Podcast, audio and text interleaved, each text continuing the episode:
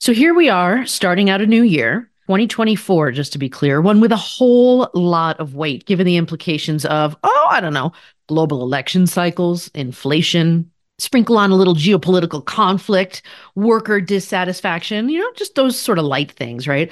And so, given all of that context, we want to help by really stating something clearly and loudly for the people in the back. Helping to dismantle or uproot systemic racism does not always have to be heavy. Oh, I love that you said that because, you know, it can be as simple and meaningful as picking up a fiction novel and reading it and discussing it with your book club, like if you're Sarah, or with your friends, if you're me, and really hates the idea of book clubs in general. Just saying, just throwing that out there. Because once you see, hear, and learn, we don't think you'll ever be able to, quote, go back to how it used to be, nor should we actually really strive to go back to how it used to be. Because what is that anyway? Anyway, okay, I digress a little bit.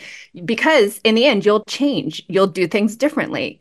You'll, for example, interrupt inappropriate jokes and racist comments. You'll hold the line. You'll make those ripple effects happen because change is not a one size fits all phenomenon, nor is change making really. And, you know, more often than not, these things start small, start local, and perhaps with just one intentional action. I love that.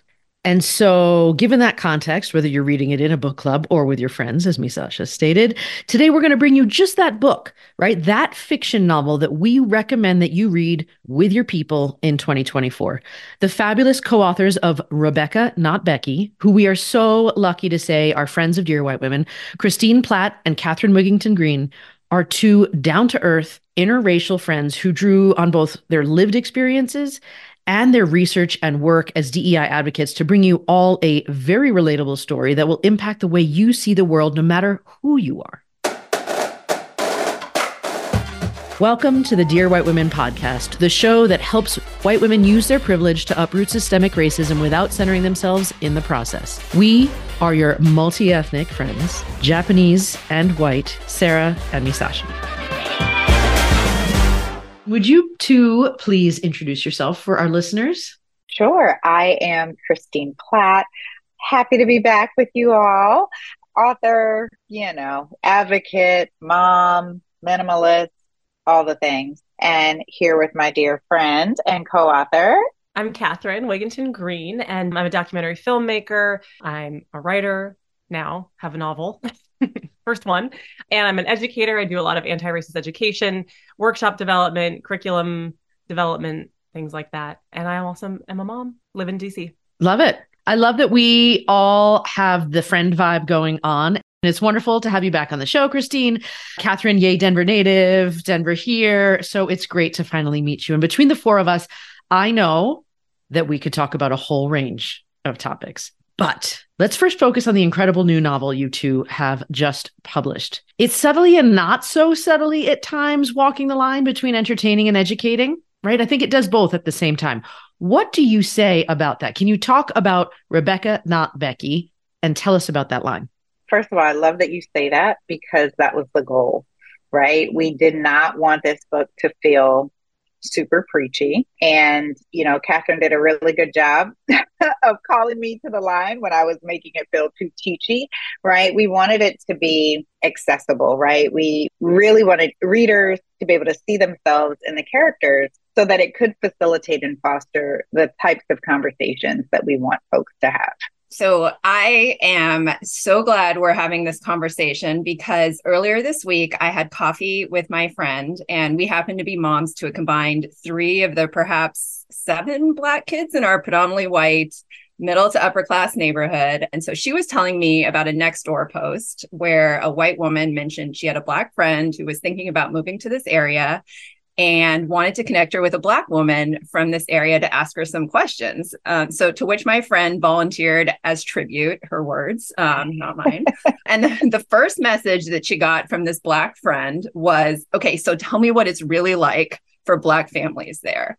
Meanwhile, the next door post had gotten, you know, 30 hearts and, you know, all the love, guessing largely from white women, right?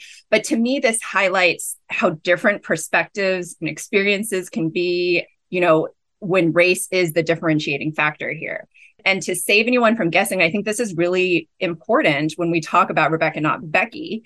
You two are different races. And, you know, and I say this because, you know, Christine, you're black, Catherine, white. And I think because you know, this is so important because it's clear that in co authoring this novel, you brought your firsthand experiences to the sections that you wrote.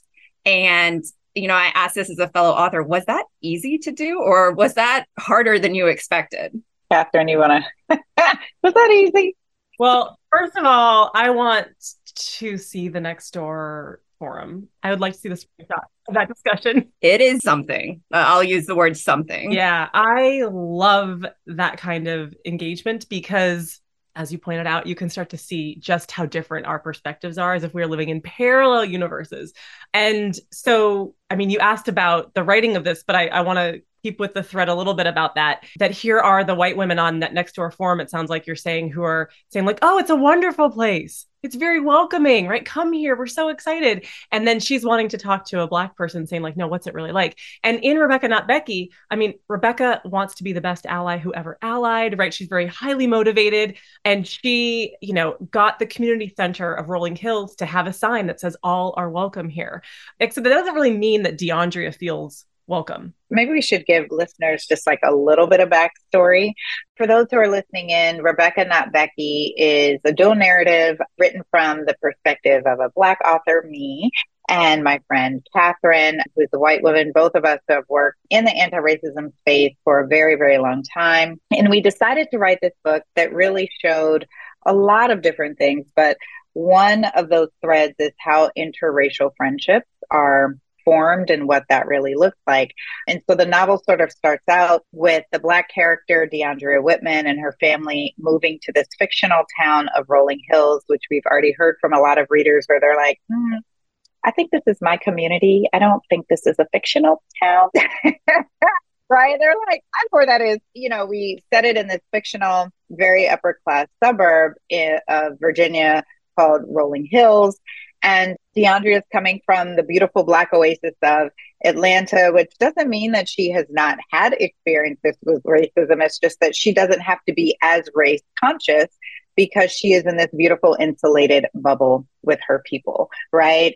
And she is forced to move to Rolling Hills because of life circumstances, adulting circumstances, and enter Rebecca Milan, as Catherine said, the best, the best little ally who could. And, you know, we talk about what that looks like from that Black family first arriving, right? Or even before their arrival, because Becky's excited before their arrival and showing just the bumps and threads and, you know, just how our life experiences really shape us, right? And what we are bringing to this work and bringing to these conversations, like really being able to see ourselves and what that looks like. And so that's a little backstory about the book. I love all of that because I think you do an excellent job of this character development of Rebecca in particular. You see the difference in her languages and in her interactions between the beginning of the book and the end of the book. And I think really helps a character go through things that I think a lot of white women do, like book club and the awkward conversations that can happen at a book club. You know, say hypothetically, if that were to be mentioned in your book. I mean, I think it also humanizes a Black man in this book in a way that I don't think a lot of books do in this realm, right? And I appreciate all of that. And I'm sure some of these were based on your real life experiences. And because you're friends in real life, I want to ask this question. What were some of the surprising moments that you found in each other's chapters? Like, what were the stories or points that maybe one of you didn't want to keep, but the other felt like was critical to keep as you were shaping the stories that you chose to include in this novel? Well, like Rebecca, I really wanted these two women to become fast friends. This will be a book about how great of friends they are. And, you know, I don't want to give too much away, but it plays out differently, right? Than that. It's not necessarily that. And, you know, there were always funny things like in dialogue that we would have where we would, you know, we'd go to our respective corners and write after we had kind of plotted a lot of points and worked on our outline. And then we'd come together and read every few chapters and, and read aloud to one another. And it was usually really fun getting to hear what the other did. But sometimes one of us would read something that the other would say. And it was like, wait, what? That's not what happened. That's not what we agreed to. And that would happen a lot with me where I would just, you know, Rebecca took on a different life of her own sometimes. And I was there just kind of documenting her experience.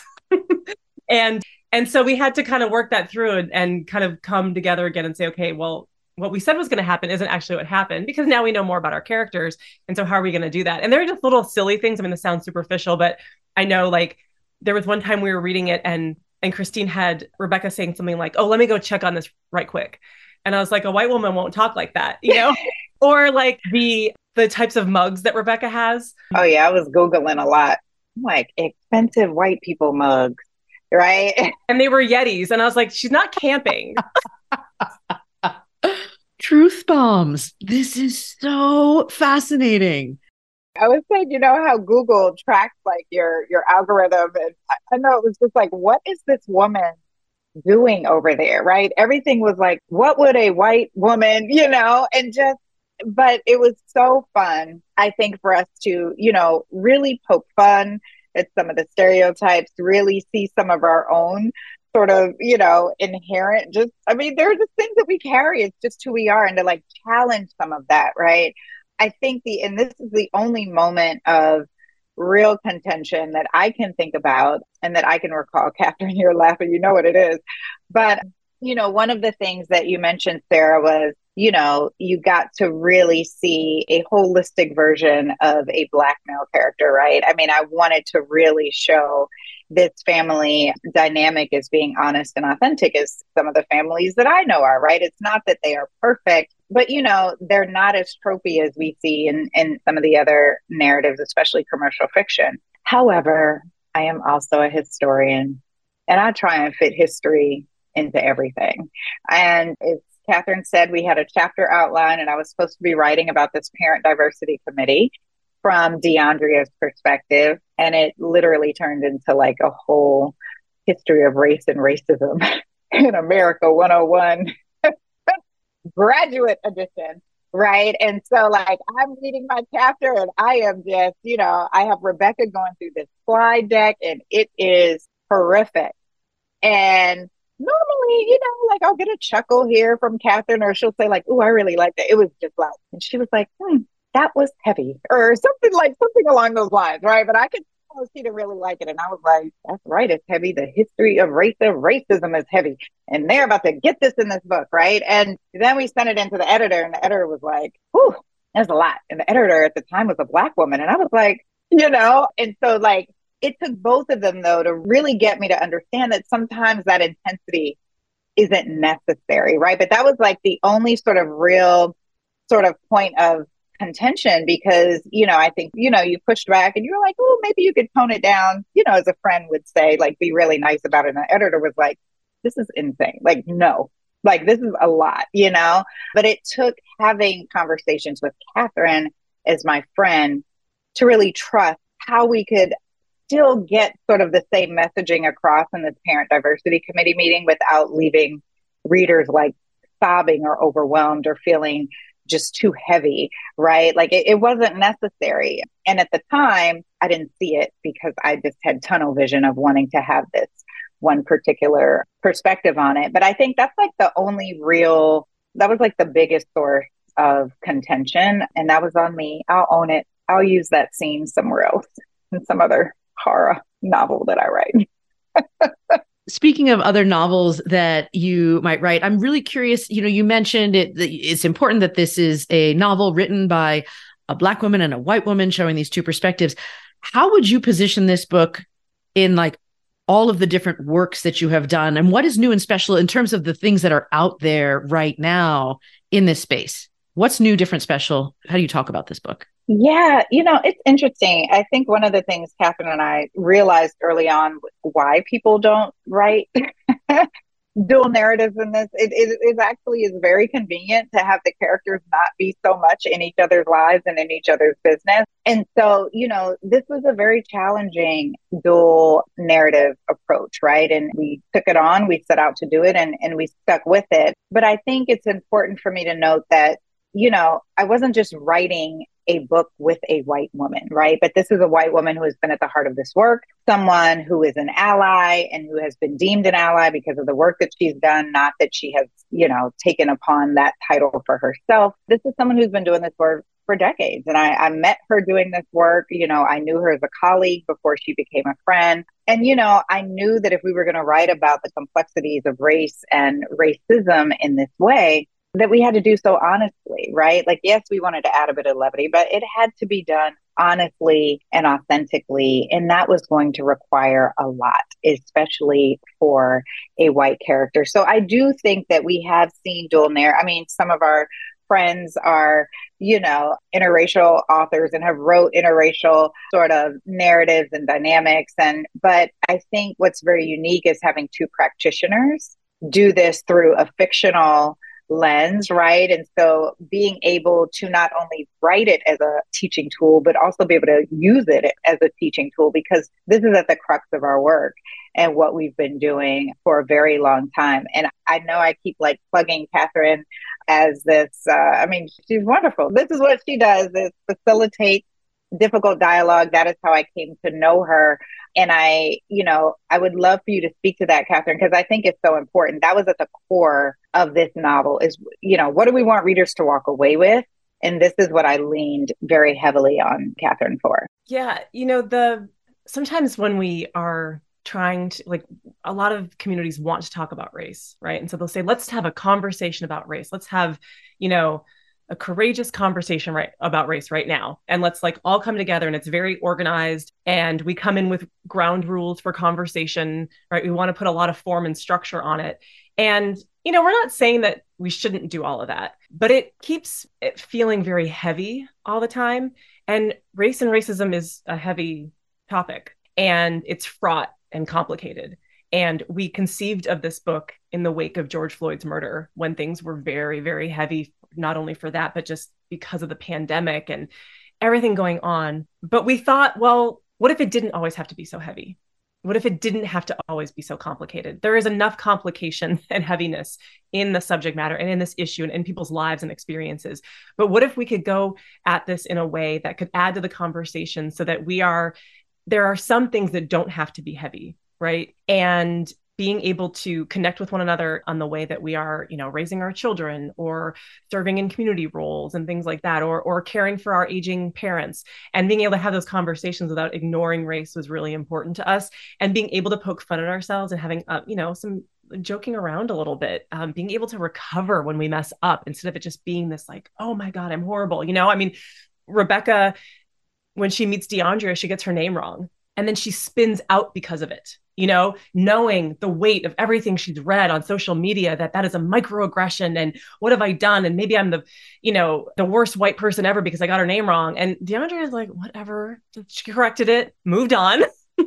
but Rebecca put all this weight on it. And then that just changes the dynamic. You can't really have a friendship with somebody if you just spiral deep within yourself every time you think you've made a mistake. And so we wanted to poke fun a little bit at the way that we do engage in that, all of us, so that we could maybe not live there and be able to have fun in those areas and be able to recover, mess up, recover, have relationships, have those connections so that then we have more bandwidth and space and energy to dig into like the really hard stuff which is when we have to get come together as communities and interrupt what's happening structurally systemically in our lives I love that because the tone of the book and the structure of the book to me coming from like a, a multi-ethnic household, right? A black, Japanese, and white household where these conversations don't just happen outside with other people, they happen inside our household. It was very real. And that was kind of the greatest part to me about this is that this is a book that, to your point, is yes, these are heavy topics, but these are within our everyday lives. They are interwoven in ways that we don't necessarily think. And when they come out, you know, and, and how do we think about them? So for me, reading this, it was like there was a level of validation. I don't know, for lack of a better word, where I was like, this, these are real conversations. This is really what happens. And so, and I'm also one of those people who was like, hmm, this seems very familiar. This whole area where, you know, rolling hills. But, you know, so I really appreciate that lens, right? To sort of take away some of the heavy and make this accessible and remind us that, you know, this is like a lifelong thing that we are going to mess up. We're going to say the wrong thing, you know, but we're just going to get back out there and do it again because we care about people as friends and we want to care about our communities as well. So that to me is a huge takeaway, uh, you know, that hopefully the readers are taking away. What else do you want the readers to take away from this book or what is your hope for this book? Well, we were recently in conversation with Gloria Edim of Well Read Black Girl. And you know how you felt validated? That's how I felt being in conversation with her and her saying, like, oh, yeah, there were some cringe moments for me, right? Like, or there were some uncomfortable things, or I saw myself, right? Because I think too often when we're having these conversations about race and racism, there is always this onus that is placed on white folks, right? And I wanted through DeAndrea's character, I wanted Black readers and other readers of color to be able to see themselves as well, right? Like we all bring our own preconceived notions and, you know, there are things that we joke about, right? Like I really wanted to show those authentically in DeAndrea's chapters. And I remember uh, Catherine telling me one of her friends had read uh, one of the advanced reader copies and she's like, Yeah, I had to look some stuff up. Like, I didn't know what that meant, right? In DeAndrea's chapters. And I was like, Yes, like that is what I want, right? And I also want, you know, black and brown readers to be like, Oh, yeah, I've said that. And now I see how that might have made that person feel. I thought it was funny, but you know, like we have to see each other and really talk about these things, right? And I think that is what's so fun doing it through fiction it allows the reader a little bit of distance, right? Just enough for them to see themselves and laugh at themselves, right? But not feel like they're in that place where they do have to spiral out and get into their heads, right? Because damn, I just said that, you know? And so, yeah, that's how I feel about it. Catherine, what would you add? It's so interesting because there's lots of things that I want people to get out of it, which might be unrealistic. When I made the documentary about race and racism, I thought that I would, you know, go into communities and show the film. It's a 90 minute film. And then we'd have a 45 minute talk. And then all of my points of view would be relayed to everybody and they would walk away with, you know, understanding structural racism, their role in interrupting it and, you know, move forward. Right. And then you realize so quickly that on some level, it didn't even matter what I wanted people to get out of the film. And so I've been thinking about that with this, and I can't wait to talk with more people after they've read the book. I mean, we're in, we're a few days after um, our publication day, but I can't wait to see what elements of this and what corners and what parts of that are in the margins and outside the margins of the book that people like bubble up for them that they want to talk about because every community and every group of people and every person needs to take this conversation into a different place. Like Christine said, we hope we can, you know, the book can meet people where they are and where they need to go with the conversation. And I just, I can't wait to hear what other people take away from it. I hope that, like, one big thing I hope is that people understand that this is a book that is about friendship and community and motherhood that doesn't ignore race, but it doesn't have to be a book about race. That's something that I hope comes from it. Yeah, I hope so too. And I hope people who do enjoy the book leave reviews because the people who are are just like another book about race, like we were still writing it. You know how they like publish the, you know, it's the ISBN and the cover is up there and they're like one star. And we're like, we're still writing it. There's no way you even read it yet. You know what I mean? and so we love when we're anytime, and we've been hearing from a lot of people, they're like, oh my God, I love this book. This is going to be so great for book club. I can't wait to use this, you know, to talk with my sister, right? Like we need those reviews because the folks that don't want us to have these conversations, the folks that understand the power of racial solidarity, right? Like, this is not their book and they don't want anyone else to be reading it, right? And so I love the reactions that you all have. And I just want to say, like, anyone who has an opportunity to read Rebecca Not Becky and enjoys it, that to just remind them and encourage them to leave a review. It doesn't have to be five stars. We'd like it. But even if it's four, if it's like just leave an honest review about what it spoke to and awakened in you. It's just very helpful for authors more than readers know. Such an important point to emphasize. And I think mm-hmm. that actually can be expanded so broadly because we have said haters are really loud. And we ourselves, when we published our book, Dear White Women, Let's Get Uncomfortable Talking About Racism, it wasn't even published yet. And there were all these one stars on Goodreads. And we're like, dude, it's like not possible. Right. And you have to fight the system. And there seems to be this assumption among people who understand that there are 8 billion people in this world and we all have our different experiences, that there is such a thing as structural racism, that we need to work together in community. We would never exist without each other and therefore must look out for one another. There's this assumption that that's the right thing. And so we don't need to fight for it. It's just the good. So I feel like if we look at where we are in society as a whole, too, we need people who want to make positive change or at least hold the floor under us as a society to start doing something, to start speaking up, to stand up at the holiday table and say something, to hold the line, whether it's leaving a five star review for your book or voting differently or showing up at your kids' school and saying, let's discuss different topics. We need people to be more engaged. And I think along those lines, I was wondering if I could ask you, you know, what do people listening to this show, do you think, need to do on like a personal level with regards to maybe what in corporate is called DEI, but in our real lives is called having friends who are different than us and just right and building community. What do more people do you think need to do to make a positive difference? Well the opportunities are endless aren't they?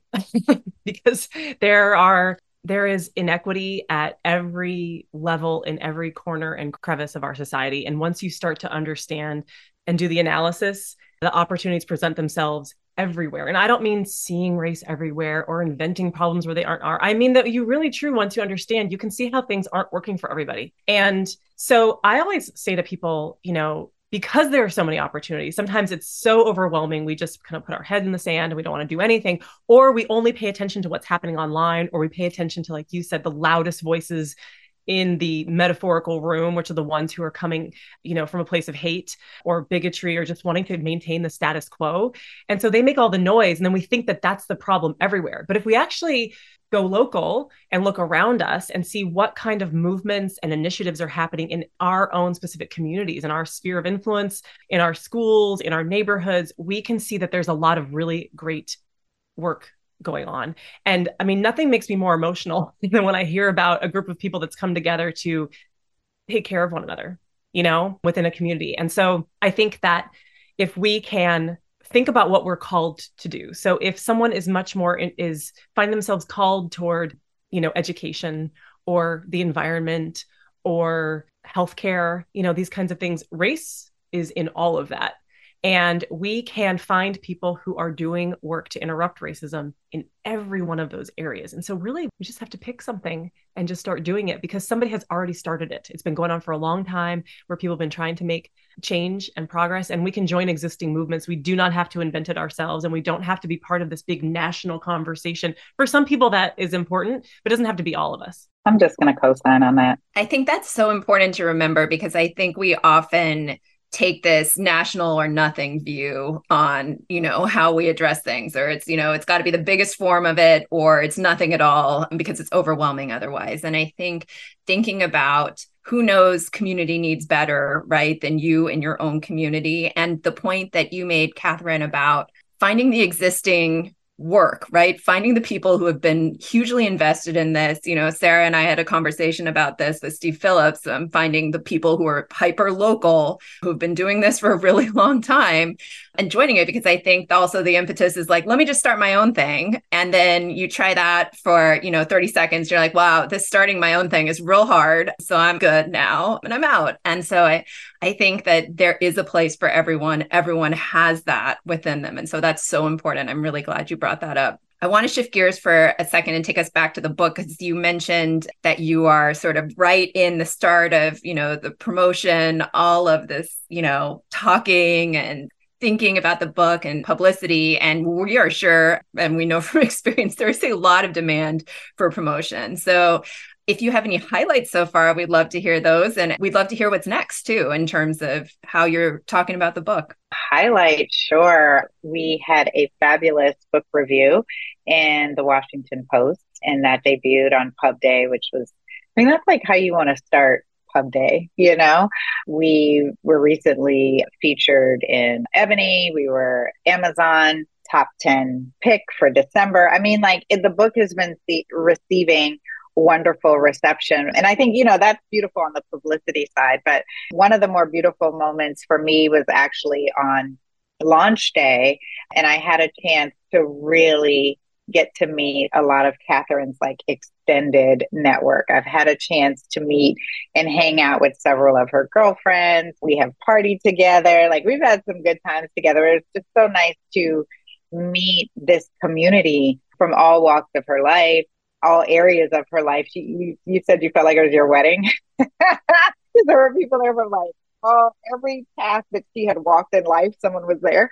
And then also people from the DC community and like being engaged with conversation with them that night, I think was just so incredibly powerful. And I was like, okay, yeah, we did something, Catherine, and this is a real opportunity to make meaningful, meaningful change. So that's like the biggest publicity highlight for me. What about you? I mean, all of that. And the other thing that I loved about our launch event, we were at the library in downtown DC, and before they bookstore that co-sponsored it asked us to come in advance and you sign all the books so it could make the signing line go faster afterwards and then they had books to sell too for people who showed up and hadn't bought the book yet after we gave our talk which I mean, Glory did like amazing job at moderating, uh, great questions and everything, and then audience questions as well. But afterwards, the line grew again, and people were coming with extra books that they had bought, and the bookstore ended up selling out because everyone, after hearing us talk, were they were like, "Oh, can you sign this for my sister? This one's for my mom. This is for my aunt." This one woman was like, "Oh, this is for my best friend when we were growing up. Her best friend was black and she was white,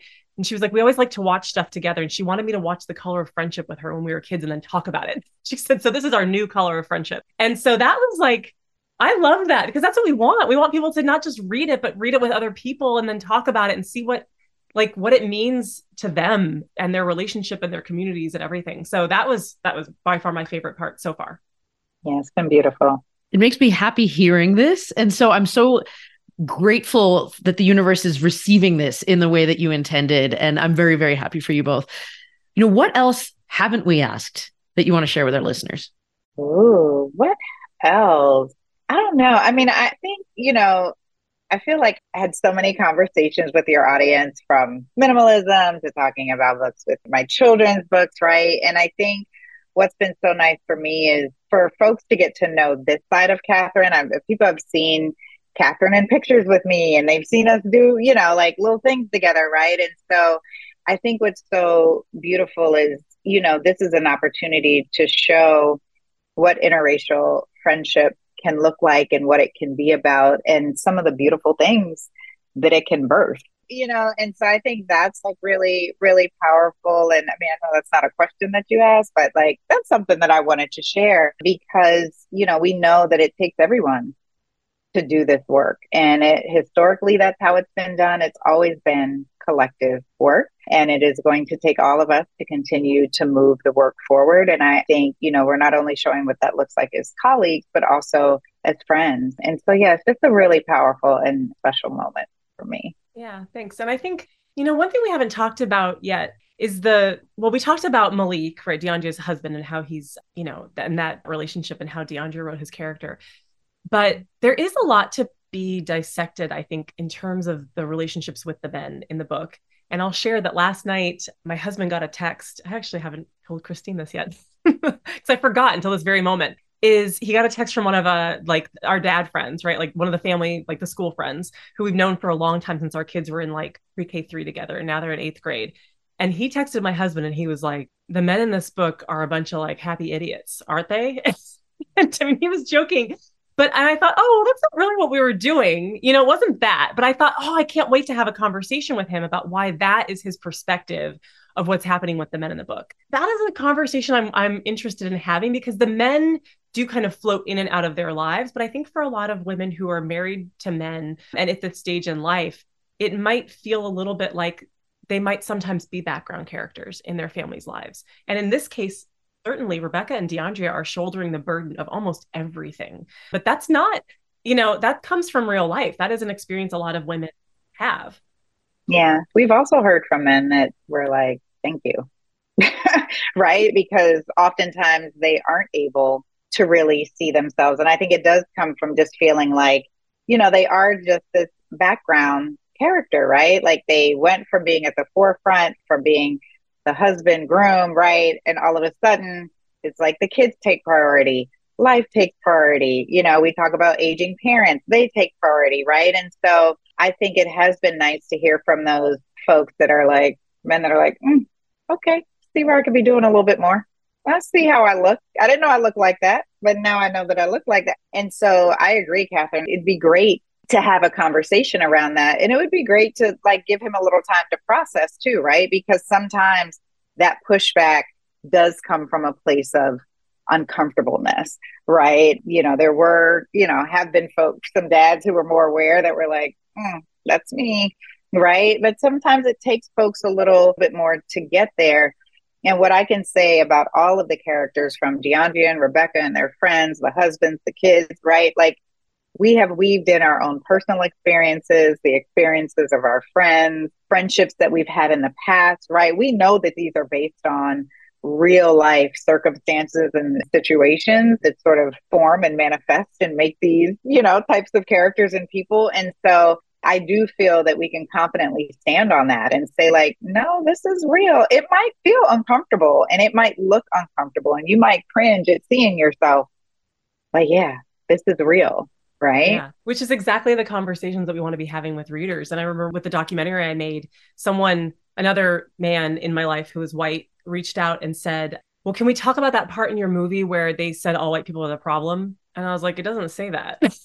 like, that's actually not in it. And I could roll tape for you and show you that that is not what's happened. But what I'm deeply interested in is why that is what you heard and what that meant for you. And let's have that conversation which is what I because everyone has their own subjective experiences with anything but with reading this novel they're going to see these things. And yeah let's like let's pull that thread about why that made you feel uncomfortable and why you think that the men are being you know sort of in the backdrop in that way. Yeah i think too we also didn't talk about the kids and we're all moms you know? And i think you know one of the things that we really tried to show is how our children i mean they are just some of life's best teachers right? Even though we didn't ask them to come here and teach us anything. You know, I used to be like, dang it, Nala. You know, they just call you to the table without even trying, you know? And so, you know, we also used our the protagonist children as a vehicle to sort of, you know, foster and facilitate some of these conversations and to get to some of these difficult points because they do reach some of these places a lot faster and a lot easier just because of their innocence. And so, want to make sure that I mention that that is woven into the narrative as well, right? Like we've all had that experience as moms we're just like, yep, you told me about myself, but I'm gonna just go over here and sit with. It's pretty much daily in our house. So I can definitely agree. And I'm so excited, for lack of a better word, to hear like about the uncomfortable conversations that are going to come out of this book. Cause I think that is it is such a great tool for having those conversations in a very real way, right? Because the characters are real, the situations are real. All of that is so real that hopefully people will be thinking about this in their lives and getting uncomfortable with, you know, having these conversations moving towards change right and i so i'm super excited for that so for all of our listeners who now want to buy the book not only for themselves but for their sister you know their mom their colleagues like their book clubs you know where can they find the book where can they find you too where can they find all of the things well anywhere bookstores are sold where books are sold. So any bookstores, right? Anywhere people want to get the book, it is widely available. And you know, honestly, it's at a price point that's pretty accessible as well. Not only is it easy to read, but it is easy to get your hands on this book. It's also, of course, at the library and on Audible if people want to listen to it. They have two really great voice actors who are reading the roles of DeAndrea and um, Rebecca, which we loved listening to it, hearing it come to life in that way. And yeah, I mean, we really, really hope and encourage people to buy the book in community, right? So buy it in bulk, not because I'm like trying to sell a bunch of books, but because we want people to have the conversations together. And we're available. I mean, we have, you know, our websites and you can find us on online, but we're also available to help have those conversations because we've been doing that for more than a decade, having like helping people have their own conversations within their communities about race and racism. And the more that we do this in our book talks and hear more and more from people who've actually read the book once it's been out for a little bit longer, then we can start to understand where these conversations need to go and, and help people people make meaning of it together. You can find us on our website. I am christineplatt.com and my Instagram handle is the same. And should we tell them what's happening in January about us all being together? You want to tell them? You want to tell them, Sarah? Yes, who I get to interview in real life, IRL, in Denver, Colorado. So, for any of our Colorado listeners, plan to be at Tattered Cover on Saturday, January 20th, 2024 you can look for the information out there or ask any of us. But I am absolutely thrilled to be in conversation with the two authors of Rebecca Not Becky. Please plan to come out and spread the word. Yes. And I think that's it. Yeah. And like Catherine said, we're, I mean, we're accessible. Like you can hit us up on Instagram. You know, we answer our DMs, we do our own social, all that thing, all that jazz. Or you can also just reach out to us. And if you, you know, want to have us come to your school or want to have us come, you know, be a part of these conversations, like that is something that we, we more than welcome. You've just listened to the Dear White Women podcast with your hosts, Sarah and me, Sasha. Yes, we're on social media. And yes, you can hire us to do talks about our book. But the biggest thing, don't forget to sign up for our newsletter to receive our free materials. Head over to dearwhitewomen.com to get on the list.